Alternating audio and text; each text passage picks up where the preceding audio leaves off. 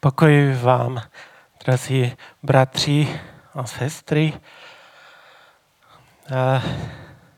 Chtěl bych dneska v tomto vánočním čase říct takové slovo o tom, co to je Boží, jak vypadá Boží láska k nám, co to je a rozdíl mezi tou láskou něco za něco, takovým tím revanžováním nějakým. Některé myšlenky, které řeknu, tak jsem slyšel jsem jednoho bratra na jedné také konferenci, a takže některé myšlenky jeho přenesu. Ale jeden taky důvod, nebo to, čím bych chtěl začít, dostal se mi do ruky taky letáček BTM, taky dětská fotka, kalendářík tam je, že vlastně do 24. se dá otvírat takové okénka a tam bylo napsáno nejkrásnější vánoční zpráva. A tak to mě zajímalo, jako může být ta nejkrásnější vánoční zpráva. A když se otevřely všechny ty okénka, tak tam bylo napsáno: v tom se ukázala Boží láska k nám, že Bůh poslal na svět svého jediného syna, abychom skrze něho měli život. A toto je napsáno v 1. Janově ve 4. kapitoli od 7. verše. A tak bych s dovolením přečetl od 7. verše až do konce této kapitoly. Tam je napsáno: milovaní, milujme se navzájem, neboť láska je z Boha a každý, kdo miluje, z Boha se narodil a Boha zná. Kdo nemiluje, nepoznal Boha, protože Bůh je láska. V tom se ukázala Boží láska k nám, že Bůh poslal na svět svého jediného syna, abychom skrze něho měli život. V tom je láska. Ne, že my jsme si zamilovali Boha, ale že On si zamiloval nás a poslal svého syna jako oběť smíření za naše hříchy. Milovaní, jestliže Bůh nás tak miloval, i my se máme navzájem milovat. Boha nikdy nikdo neviděl, ale jestliže se milujeme navzájem, Bůh nás zůstává a jeho láska v nás dosáhla svého cíle. Že zůstáváme v něm a on v nás, poznáváme podle toho, že nám dal svého ducha. A my jsme spatřili a dosvědčujeme, že Otec poslal Syna, aby byl spasitelem světa. Kdo vyzná, že Ježíš je Syn Boží, v tom zůstává Bůh a on v Bohu.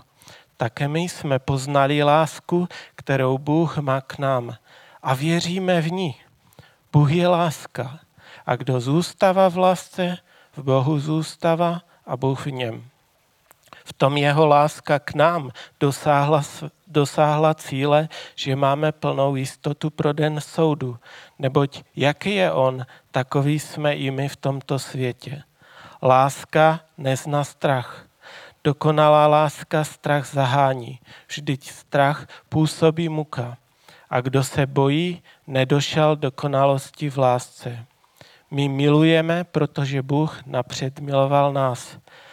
Řekne-li někdo: já miluji Boha a přitom nenávidí svého bratra, je lhář. Kdo nemiluje svého bratra, kterého vidí, nemůže milovat Boha, kterého nevidí. A tak máme od něho toto přikázání: kdo miluje Boha, ať miluje i svého bratra. Takže nejkrásnější vánoční zpráva, zvěst. V tom se ukázala Boží láska k nám, že Bůh poslal svého jediného syna tady na tento svět, abychom skrze něho měli život. Je tu advent, máme Vánoce a my si toto připomínáme, že Bůh ukázal svoji lásku k nám, že poslal na svět jediného syna. Amen. A když by tomu tak bylo i v širším okolí, protože víme, jak to je, že plno nějakých představení a betlémků a jesliček a podsvícených chlívků a mezi tím je panenka Maria a starý Josef. Mezi tím ještě osvětlený vánoční stromeček, taková vánoční atmosféra způsobená těmi LED světly, nebo nejlepší jsou svíčky. A tam stojí pastýři a ovečky a zpívají se Tichá noc, svatá noc a to je atmosféra. Že? A děti se těší na tyto magické vánoční, na ten čas, že budou dárky, budou mít volno, nemusí do školy, ale i dospělí si se na ten čas nějak těší, že si vezmou dovolenou a mají takový čas odpočinku. Někteří po velmi namáhavém předvánočním shonu a prosinci, na který se možná celý rok připravují a vymýšlejí, jak udělat ceny s přirážkou v akci, aby nejvíc vydělali. Ale v ten vánoční čas se zavírají kanceláře, zavírají se školy, prostě končí výuka, ještě je nejlepší, když sněží, že? A máme také pěkné Vánoce. A takové možná nejčastější otázky v tomto vánočním čase. A kde strávíte Vánoce? A jedete na hory a na dovolenou? Aha. A do koho půjdete? A jíte kapra? Nejíte kapra? A kolik cukroví? A jaké byly dárky? Jo, slyšeli jste možná někdy takovou otázku během Vánoc a já se ptám, jak daleko někdy je to od této zvěsti. V tom se ukázala Boží láska k nám, že Bůh poslal na svět svého jediného syna, abychom skrze něho měli život.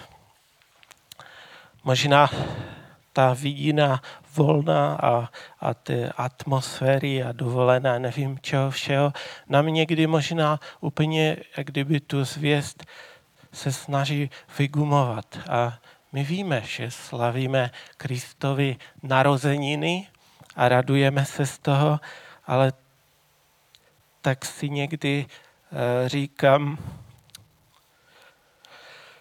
co Pán Ježíš, když se tak dívá, jak oslavujeme ty jeho narozeniny, jestli mu z toho není špatně. Je to o nás nebo o Panu Ježíši? Je to o cukroví, koledách, kaprech, dovolených, dárcích? Nebo o tom, že si tak vnitřně a hluboce znova uvědomujeme tu Boží lásku k nám? Tu Boží lásku k člověku, že on poslal svého syna, aby zemřel za hříchy světa, abychom skrze něho měli život. Takže četli jsme o Boží lásce k nám. Jaká je ta Boží láska? O čem to mluví Jan, když hovoří o tomto? Bůh nám dokázal svoji lásku, že přišel na tento svět. Ale jak? Že? Ve Filipským 2. kapitole od 6. verše je napsáno, způsobem bytí byl roven Bohu a přece na své rovnosti nelpěl. Nýbrž sám sebe zmařil. Vzal na sebe způsob služebníka, stal se jedním z lidí a v podobě člověka se ponížil, v poslušnosti podstoupil i smrt, a to smrt na kříži. to vystihuje to, co hovoří Jan. Že Bůh nám dokázal svoji lásku k nám tak, že to všechno, co měl, nalpěl na tom. To všechno, jakou měl prostě kapacitu, zmařil. To, že byl králem, tak se stal služebníkem. On, který byl Bohem, stal se člověkem. Sestoupil z výsosti a ponížil se. Narodil se v chlévě, jako málo kdo z nás.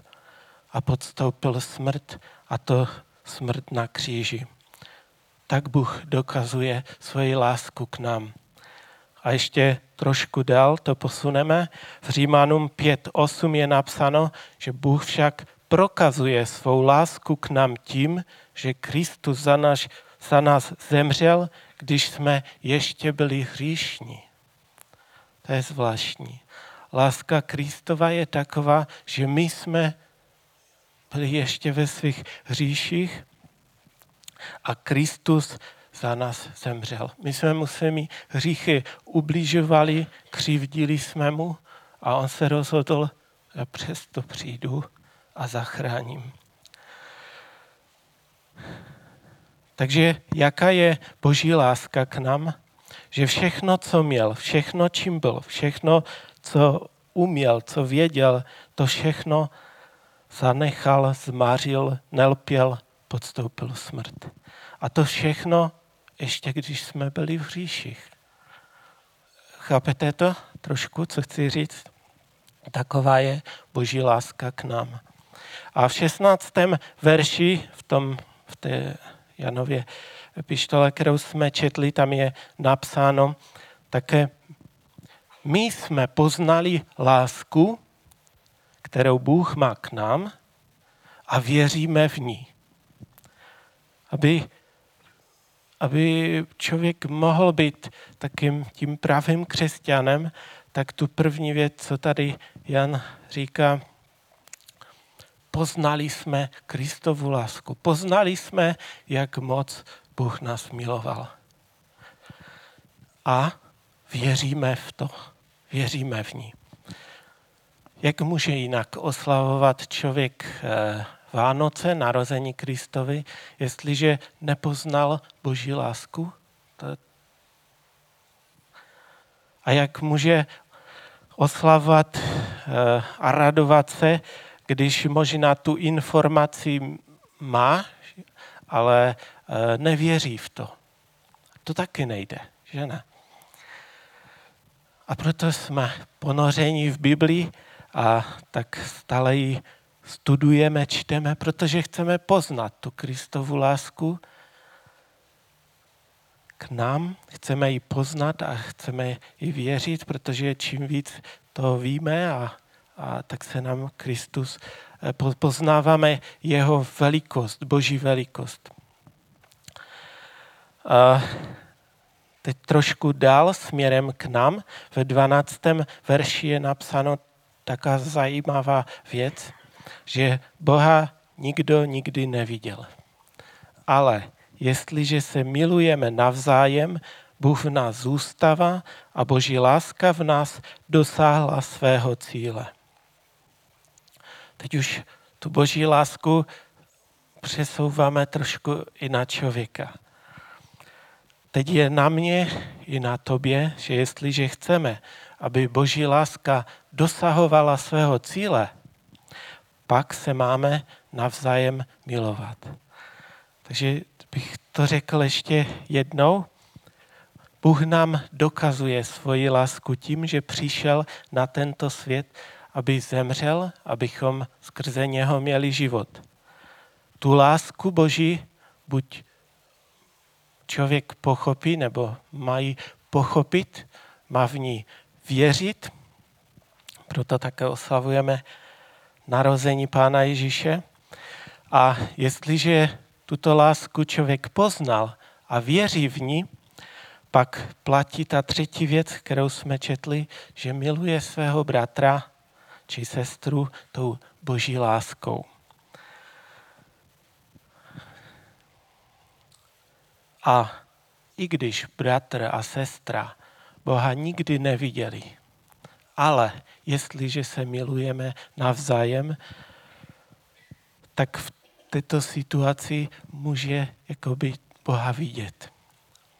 A tak bych chtěl možná se nad tím trošku zamyslet o tom, že Boží láska k nám, to není tajná láska. Víte, co to je tajná láska? Celý život miloval nějakou holku, ale ona na to nikdy nepřišla. A taková není Boží láska k nám. Jeho láska není tajná ani nějaká platonická, ne.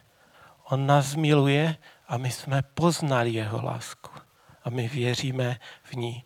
A stejně je to i opačně. Jestliže my milujeme Boha, pak to není tajné, ani prostě nějaký takový vztah platonický, ale pozná to nejen Bůh, ale poznají to i lidé kolem nás, že my Boha milujeme.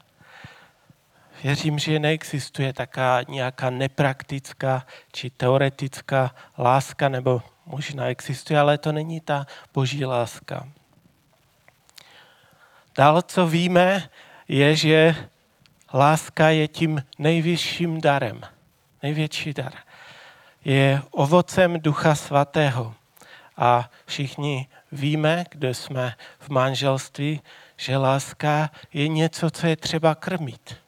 To není jak zamilovanost, že nás něco žene vpřed pořád, ale láska je něco, co je třeba udržovat. A jestli ji chceme udržet, tak ji musím předat dál. Musím ji nějak předat dál, jinak ta láska zanikne. Potřebuji mít někoho nebo nějaké lidi, kterým tu svoji lásku předám, protože tehdy se ta láska udržuje. A čím víc lásku rozdáváme, tím víc lásky máme. Nejde tu lásku Boží nějak násobit, že mám jednu lásku, někdo mi dá druhou lásku. Spíše je to opačně. Mám lásku, tu dám a mám víc lásky. Takže jestliže někdo řekne, nikdo o mě nemá zájem a proto já nebudu svoji lásku nikomu dávat ani ukazovat, aby mi nebyla vzata, pak je to chyba, protože právě proto se ti láska vytratí a nebudeš ji mít. Takže nyní je na mě i na tobě, jestli budeme tu lásku předávat dál podobným způsobem, jako Bůh nám předal lásku. Proč nám je dána láska? Proč máme milovat?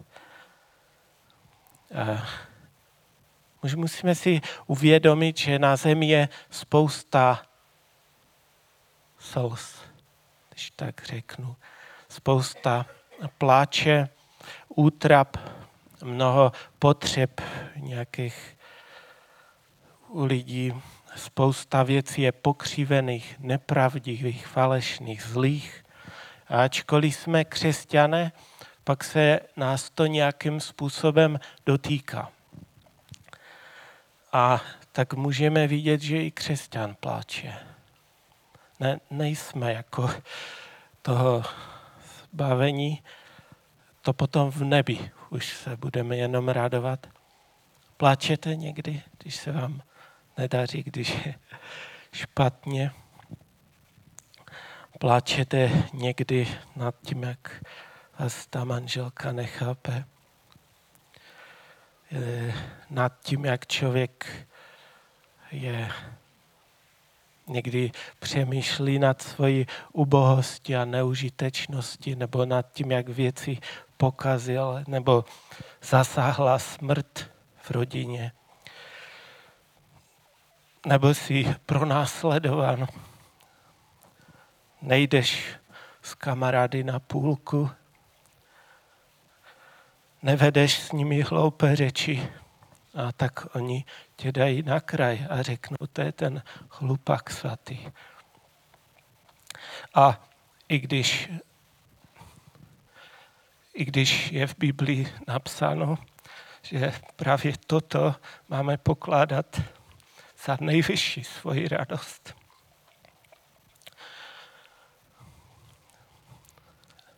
Nevždy člověk odchází s tou radostí, že? Ale tak nějak se to dotýká člověka.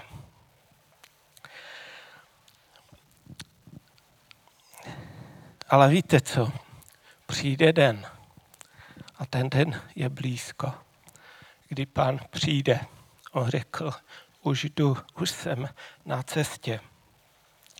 A ve Zjevení 21:3 je napsáno, že Bůh bude přebývat mezi nimi a oni budou jeho lid.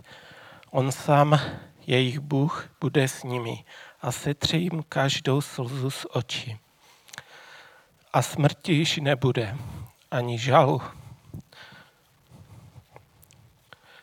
ani nářku, ani bolesti.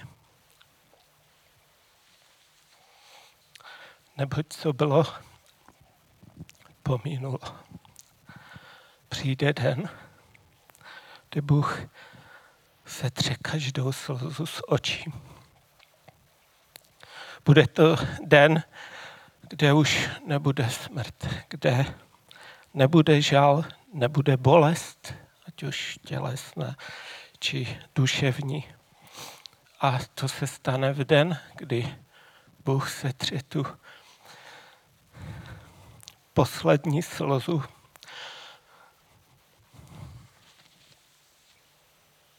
Z oka svého dítěte. No, ale dnes je zřejmé, že prožíváme smrt. Že prožíváme žal. Že prožíváme nářek. Prožíváme bolest. Ale Bůh nás tady nenechal samotné.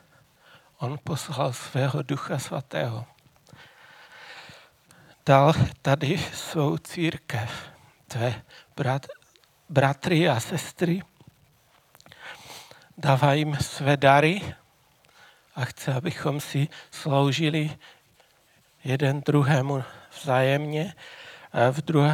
V Korinském 12, 1. Korinském 12, od 8. verše, nebo v celá 12. kapitola je o darech, tam se dočteme o tom, že jednomu Duch dává slovo moudrosti, druhému zase víra, dalšímu dar uzdravování v témž duchu, působení mocných činů, proroctví, rozlišování duchu, dar mluvit ve vytržení, vykládat, co to znamená. To všechno působí jeden a tyž Duch. Uděluje každému zvláštní dar, jak sám chce. A to proto, protože chce tak nějak řečeno minimalizovat dopad slz v našich životech. Touží, aby ta jeho církev byla posílená a bylo to k jejímu prospěchu. Proto i my jsme vybízeni k tomu, abychom usilovali o dary, že? A abychom toho bratra, který je vedle mě a je v slzách, abychom ty dary prakticky využívali. Přišli se slovem povzbuzení, abychom se modlili s ním. Usilujte o vyšší dary. A víte, jaký je ten nejvyšší dar? Je to láska.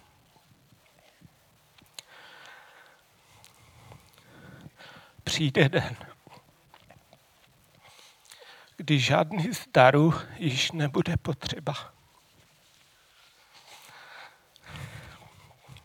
Nebude potřeba dar uzdravování, nebude potřeba dar proroctví, to bude úplně zbytečné a bezpředmětné. napomínání, rozlišování duchu, k čemu to bude? K ničemu. To přijde v den, kdy Bůh setře tu poslední slzu z oka svého dítěte. Všechno zanikne, všechno nebude mít smysl, kromě jedné věci. Co zůstane? Láska. V 8. verši ve 13. kapitole 1. Korinským to čteme, že proroctví to pomíne, jazyky to ustanou, poznání to bude překonáno a tak dále. Láska nikdy neustane. Proč? Protože Bůh je láska. A tak, bratři a sestry, láska je ta nejdůležitější a tu lásku, jak jsme četli na začátku, je třeba poznat a je třeba i věřit. Poznal jsi tu lásku, věříš v ní. Není to žádná filozofie, není to nějaký konstrukt, nějaký výmysl, hypotéza pro život.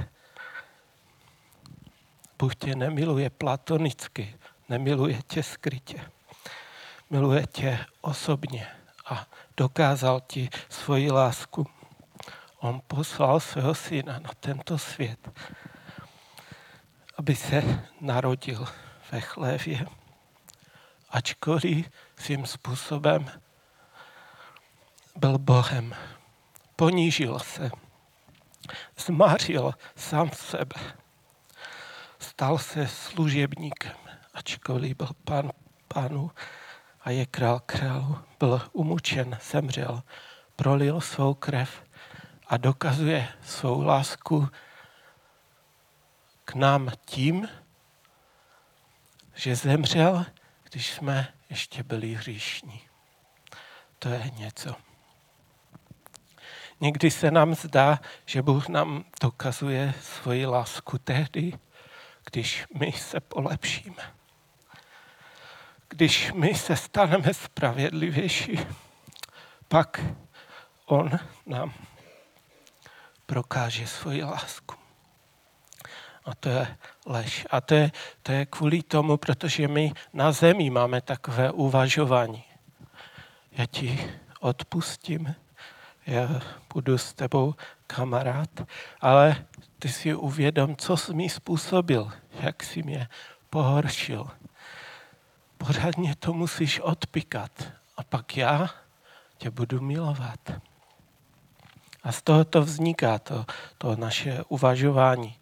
Ale Bůh k nám prokázal svoji lásku tím, že poslal svého syna, ještě když my jsme byli v hříchu. Tomu se říká bezpodmínečná láska. Je to boží láska. A také i po mně, i po svých dětech žádá, milujte se navzájem boží láskou. Jaké je nejvyšší stádium lásky? Jan 15:12, tam pan Ježíš říká, to je mé přikázání, abyste se milovali navzájem, jako jsem já miloval vás. Nikdo nemá větší lásku než ten, kdo položí život, to je ekumenické, ale přesně, kdo položí svoji duši za své přátele. Vy jste moji přátelé, činíte-li, co vám přikazuji. Možná si řekneme, že to nejvyšší stádium lásky je, když někdo položí svůj tělesný život za svého přítele. Možná bychom mohli myslet na nedávnou střílečku v Ostravě, kdy táta svoji dceru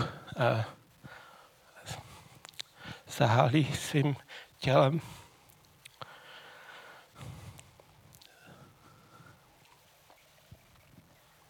Skončí s prostřeleným srdcem.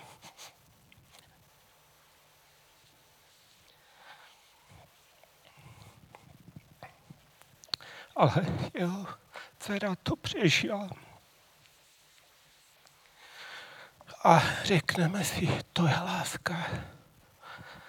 Ale 1. Korinským 13 se dozvíme, že když položím svůj život, tak se může stát i to, že dám své tělo k upálení.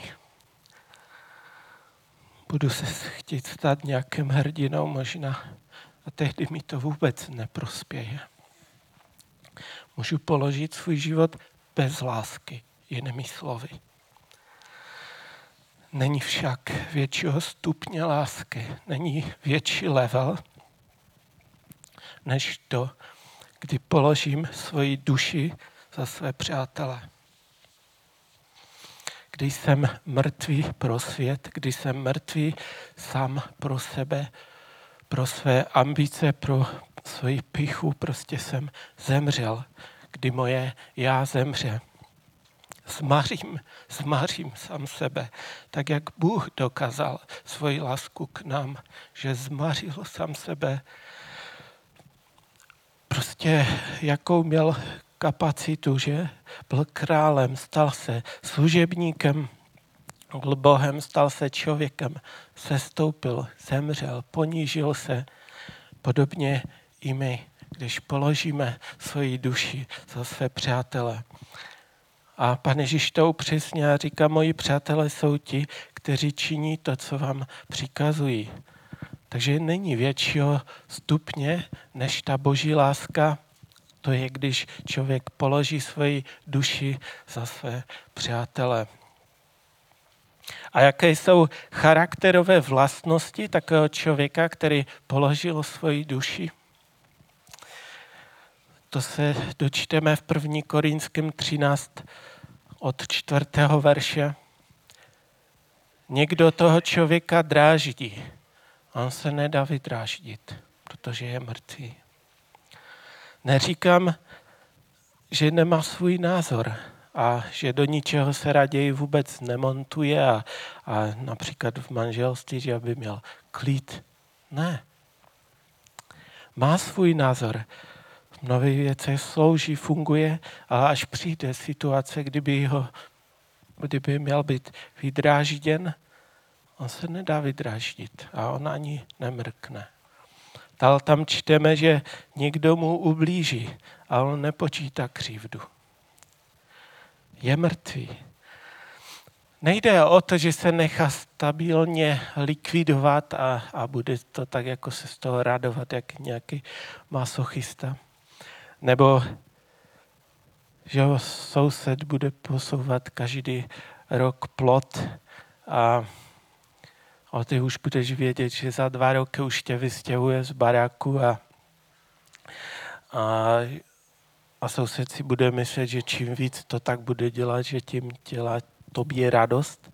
To v žádném případě. Věřím, že člověk bude s takým člověkem jednat a zasadí se o svá práva. Když to nepůjde vyřešit po dobrém, tak to pořeší prostě někde na vyšší instanci. Ale hovoří se tu o tom, že když ti někdo ublíží fyzicky, duševně a mnohokrát to není možná, nebo je to, no není naschvál, jako nevědomky možná někdo udělá a ty čekáš na tu záminku a řekneš si a zítra to roztočíme, troušku. Kdo položí svoji duši za své přátele, on ani nemrkne, protože je mrtvý. Nabízí se mu mnohé, tam čteme, ale on nehledá svůj prospěch. On myslí na druhé. Nemyslí, že to, co všechno by mu měli bratři postavit a udělat a když se na něho dostane řada, řekne, ale já musím do roboty. Láska je, když je třeba čekat na své děti či ženu už v autě, už se nemůžeš dočkat, už se ti ta krev v těch žilách pění, jak se říká. A teď přijdou do auta, to budeš vědět, že jsi netrpělivý. Řekneš, já jsem tak netrpělivý.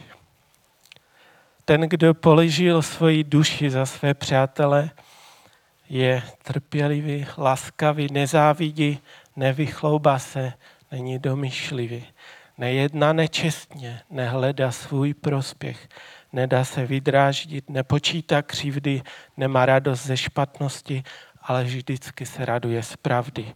Ať se děje cokoliv, láska vydrží, láska věří, láska má naději, láska vytrvá, láska nikdy nezanikne. Ten, kdo položil svoji duši za své přátele, zemřel všem závisti a svému prospěchu a domyšlivosti, on tomu zemřel. A tak milovat Boží láskou, kdy moje duše zemře, znamená například to, že pan Ježíš říká,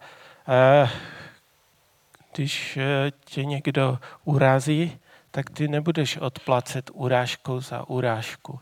Když tě někdo bude prosit, pojď se mnou 1 kilometr, tak ty půjdeš 2. Když bude chtít někdo košili, tak mu dáš i kabát. To není normální, že? To už musí člověk být mrtvý. Láska není něco za něco. Já tě budu milovat, ale ty udělej to a to. To není Boží láska. To je láska v uvozovkách něco za něco. Něco za něco je rovnice nevěřících. Něco za něco je něco jako matematická rovnice, kdy na jednu stranu dám něco, na druhé také a buď tam je rovnítko větší, menší a podle toho je výsledek té naší lásky. Ale pan Ježíš řekl v Matouši 5:46, budete-li milovat jen ty, kdo milují vás, jaká vás čeká odměna? Což i celníci to nečiní? A jestliže zdravíte jenom své bratry, co činíte zvláštního, což i pohané nečiní totéž?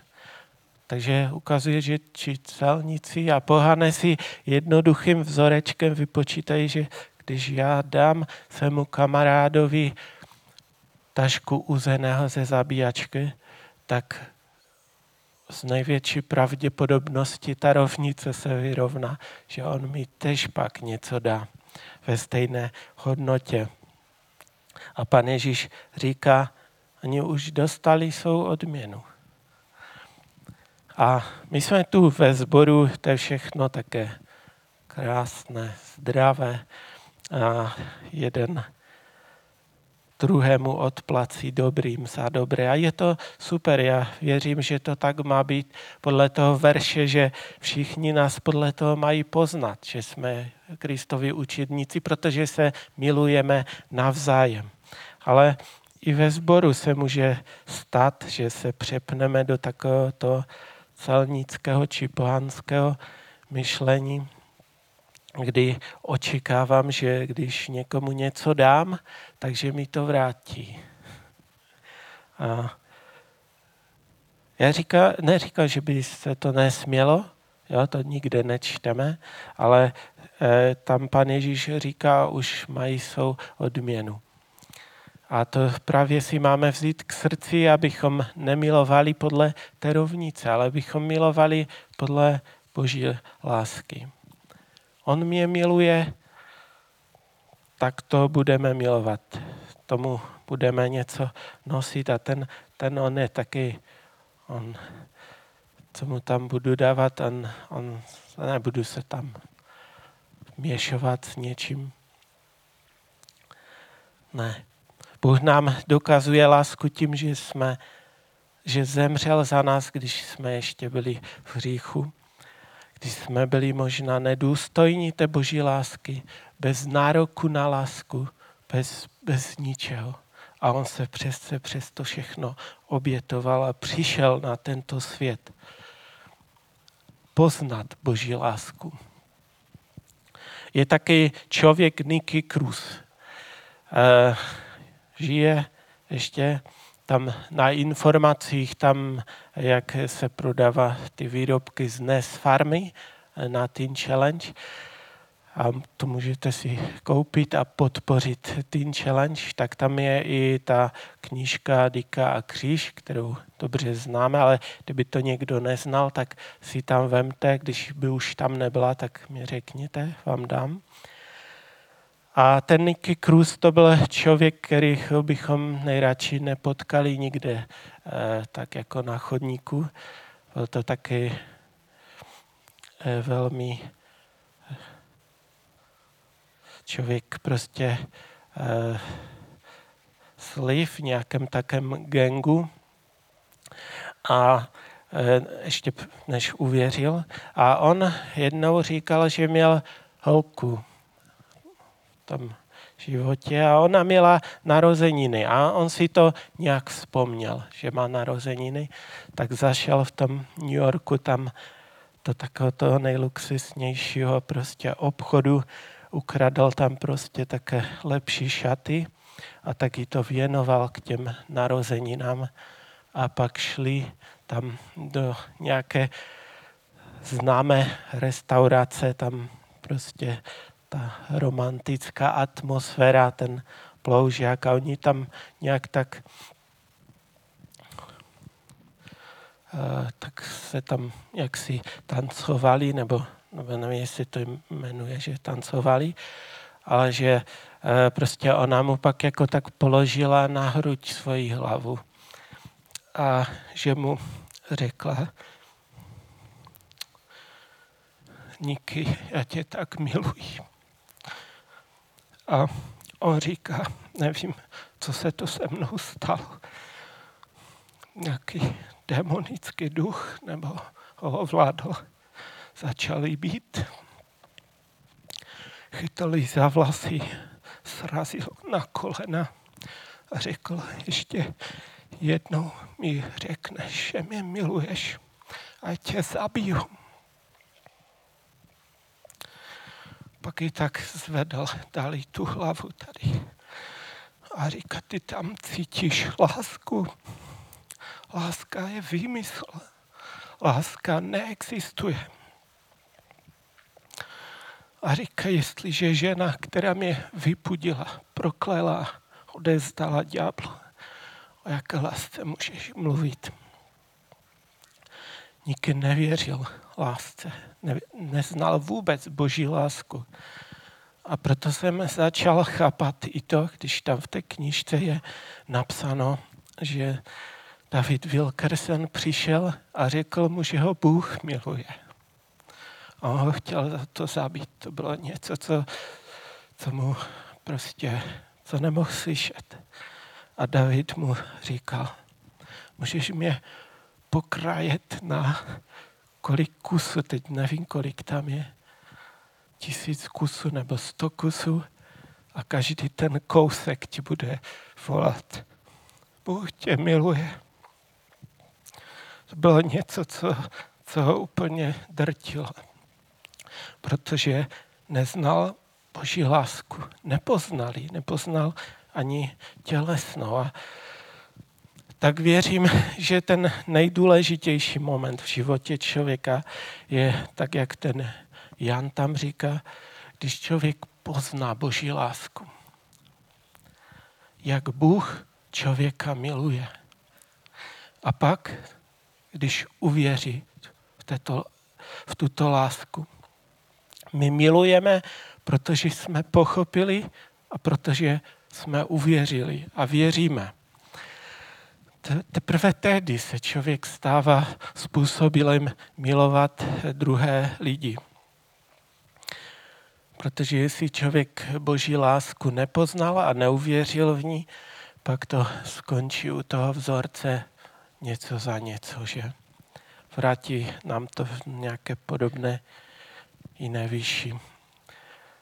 Něco za něco je vzájemnost, to je prostě normální, to je logické. Ale láska, jakou nám prokazuje Pán Ježíš Kristus, Bůh, je nelogická.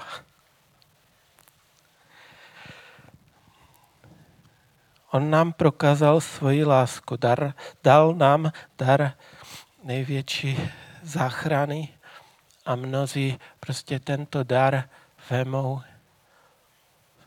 pošlapou to, zesměšní to, nevěří tomu. A přesto všechno Pan Ježíš, Bůh jim dokazuje znova svoji lásku. Přesto všechno na ně dál prší dešť, dál na ně svítí slunko. Stále milujeme. A podobně i my máme takhle nelogicky milovat. Když projevím někomu lásku a on mě za to urazí, když dám někomu dar a ono rozšlape. Ne, prostě ho znehodnotí. Už prostě dáme mu lásku a on nám ji nemůže vrátit. Nikdy to nemůže vyrovnat. Taková je Boží láska. A taková má být i v manželství. Když manželce řekne, miluji tě. Mluvíte to svým ženám, bratři, manžele? A myslím, že je to potřeba, protože to jsou také věci. Já bych to řekla asi tak, že moje žena, ona si pamatuje všechno velmi dobře, to je taky chodící počítač a kolikrát můj brácha volá a zeptá se v kterém roce co koupili a kdy prostě se něco událo, až to je někdy směšné.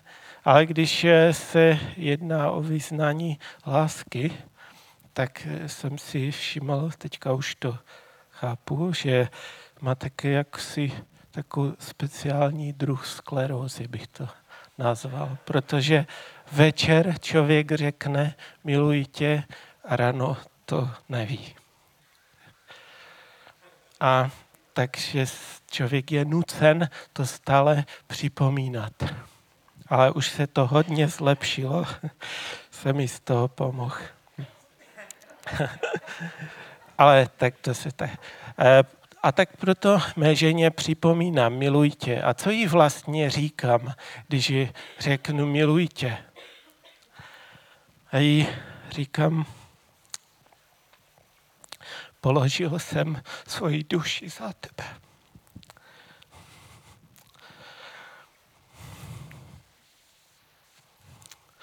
Rozhodl jsem se tě milovat.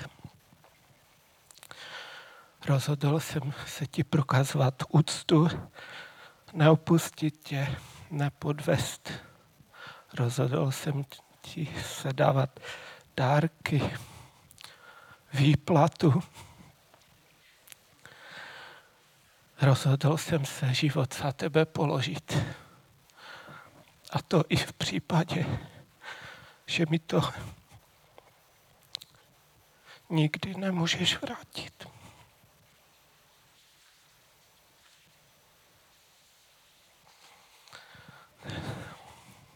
A i kdybych to měl dělat v slzách, Bůh mi to jednou otře.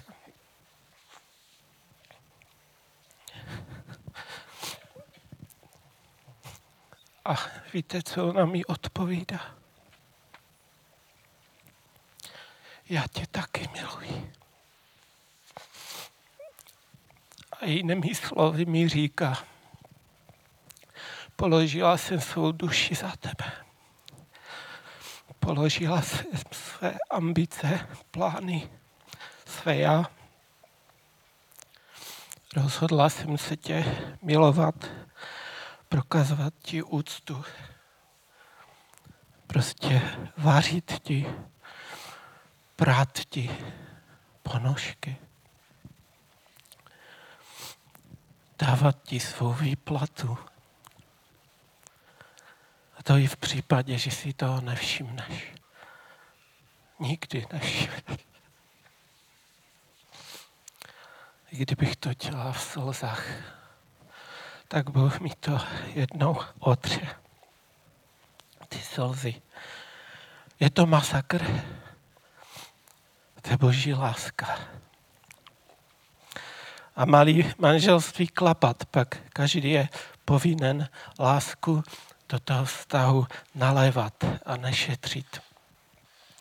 Čím víc lásky do toho vztahu utratíš, tím víc ji pak budeš mít. Každý z manželů má položit svoji duši za svého manžela či manželku či děti. A to je taková nelogická láska, která musí začít doma, v naší rodině. Protože jestliže manželství vypadá podle vzorečku něco za něco, když muž řekne miluji tě, ale podívej se na sebe, jak vypadáš. Už nejsi atraktivní a stále mi házíš klacky pod nohy. Furt. Už mi to za to nestojí. Já už nevidím důvod s tebou žít. Nevidím v tom smysl. Ty už mě neuspokojíš. Už nemáš příjem. Něco se může stát, něco a víme, jak to chodí. Už jsi starý, už se změnila, že je nepřitahuješ. Jinými slovy, ty mi už nejsi schopný moji lásku opětovat. Na jedné straně váhy je všechno a na druhé straně váhy nic. No tak to ne. Je to pravá láska? Je to láska něco za něco. A to s boží láskou moc nemá. Protože důkaz boží lásky člověku se projevuje právě v tom, že když jsme ještě byli hříšní, on za nás zemřel, kdy na jednu stranu váhy dal všechno a na druhé straně váhy nebylo vůbec nic. A nyní se to projevuje tak, že v nás špatných lidech, nebo z nás špatných lidí jsou milující tvorové. A není to v naší genetice. To Bůh nás změnil, je to jedině jeho milost. Kdyby to bylo v genetice, pak by Bůh neriskoval a napsal by, Bůh prokazuje svoji lásku k těm, kteří jsou schopni se polepšit a kterým to geny nedovolí. Ti mají smůlu.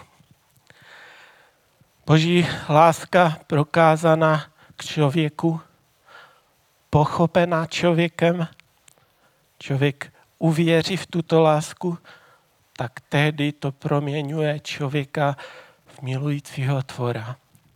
Ano.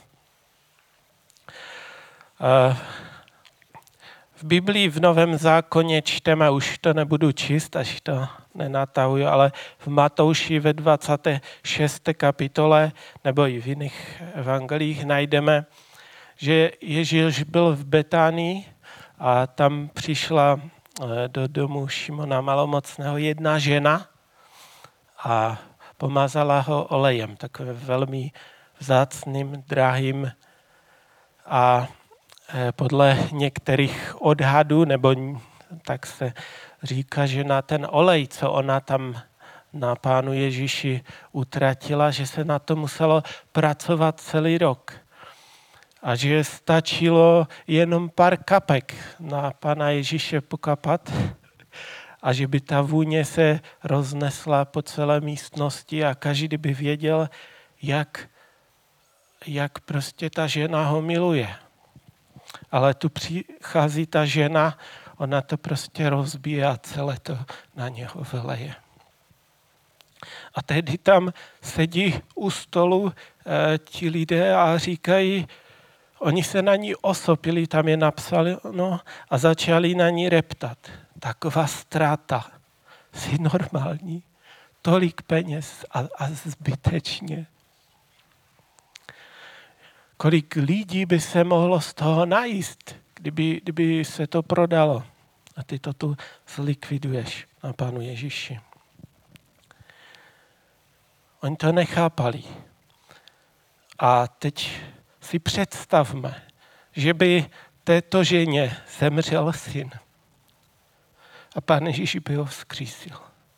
Kdyby jí zemřel manžel a ona byla vdova a Pan Ježíš by ho navrátil k životu, ona by se vrátila. Kdyby ta žena přišla o dům, o majetek a Pan Ježíš by jí to nějak pomohl vrátit. A teď by se stalo to, co se stalo. Myslíte si, že by někdo od stolu by začali na ní reptat a osobili by se na ní? Já si osobně myslím, že ne. Protože tak to nějak mi sedí, že by si řekli, tak za toho syna by ty celoroční úspory stálo za to utratit, že? A jsme v vzorečku něco za něco. Učedníci a ti okolo stolu to nechápali. Odpuštěny jsou ti tvé víny. Tož kde to, jak to jde vidět? Lidé okolo stolu nepoznali tu boží lásku, když to tato žena ji poznala.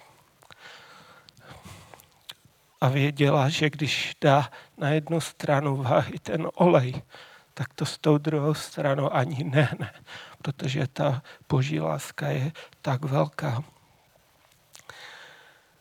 Ale ti okolo stolu se dívají a říkají, nač taková ztráta? Nebylo by to lepší nějak lépe zúžitkovat? Že? A Pan Ježíš říká, chcete prokazovat dobrodiní chudým? Tak chudé máte stále okolo sebe. Chceš prokázat lásku mí? Tak ji prokažte tomu nejmenšímu bratru. A to bude započítáno, že jste to mne učinili. A vidíme, že Pán Ježíš Kristus si té lásky této ženy velmi váží a hovoří úplně opak, než to, co říkají tam ti lidé od toho stolu.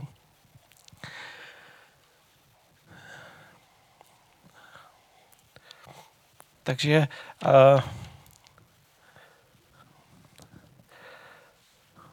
a ještě jim tam říká, že za pár dnů zemřu. A pak možná vy budete shánět a nějaké masti, abyste mě namazali a prokázali nějakou úctu a ona vás předběhla, protože to udělala za mého života. Proč neprojevovat lásku ještě, když člověk žije? To si vždycky vzpomenu na bratra Barkocjo, když říká, jak té své ženě nosil ty květiny. A ona říká, že proč mi to nosíš, proč se utracíš, teď víš, že nemáme moc peněz. A on říká, to pak už na hrob ti nebudu nosit. Ale teď ještě, jo, aby ji prokázal, nebo ukázal, jak ji miluje. Takže když tak člověk nad tím popřemýšlí, tak to, že jsme v tomto světě, člověk si ani, nebo lidi z toho světa si ani neumí představit, co by bylo, kdyby zde nebyla církev na této zemi. Kdyby se stalo, že prostě Pan Ježíš by nás vzal, nebo tak, jak Noe s rodinou vešli do korabu, Bůh za něma zavřel dveře a v ten den přišla na všechny lidi konečná. Ale sláva Bohu, že na zemi je církev, že jsou bratři a sestry, že jsou lidé, kteří se drží Božího zákona a plní ho. Že jsou lidé, kteří mají Boží lásku a nemají jen tu lásku něco za něco. Jsou to lidé, kteří možná mají problémy v práci, mají problémy se zdravím, možná mají problémy ekonomické, možná mají mnoho dalších problémů. Ale jsou to lidé způsobili milovat. Ne, že by byli v genu tak dobří, Bůh je učinil způsobilými, že můžou milovat. A tak bratři a sestry, To jsme my, kdo poznali Boží lásku a věříme v ní. A jsme způsobili milovat. A nejde, nebo není to tak, že se budeme přizpůsobovat tomuto světu, a nebo že budeme... No prostě víme, jak ve světě žijou, tak my se tež tak přizpůsobíme, to ne, ale tím, že on nás změnil a my jsme tu lásku Boží pochopili, uvěřili v ní a to, co nám bylo předáno Bohem, to teďka my předáváme dál a tak to rozmnožujeme. Přemýšlíme nad tím, co bylo třeba změnit, když se dívám na okolo bratry, na jejich potřeby, jak bych jim mohl pomoct. Reaguji na to. A přítomnost takových lidí v tomto světě je vlastně sůl v tomto světě. A tak si o těchto Vánocích dávám takovou otázku, jestliže Bůh mi dokázal svoji lásku. Jestliže já jsem ji poznal a jestliže já jsem v ní uvěřil, tak mi zbývá otázka, miluji já Boží láskou svého bratra tím nejvyšším levelem, že jsem svou duši za něho položil? No musím odpovědět sám sobě, že to tak není. A když tak mi to Bůh odpustí, a tak chci změnit ten postoj. Chci prostě pokládat svoji duši za ty mé nejbližší, ať už to je v rodině, za vás, za bratry a sestry i za další přátele.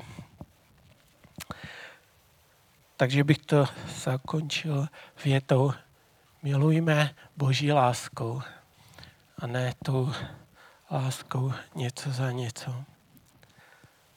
Amen.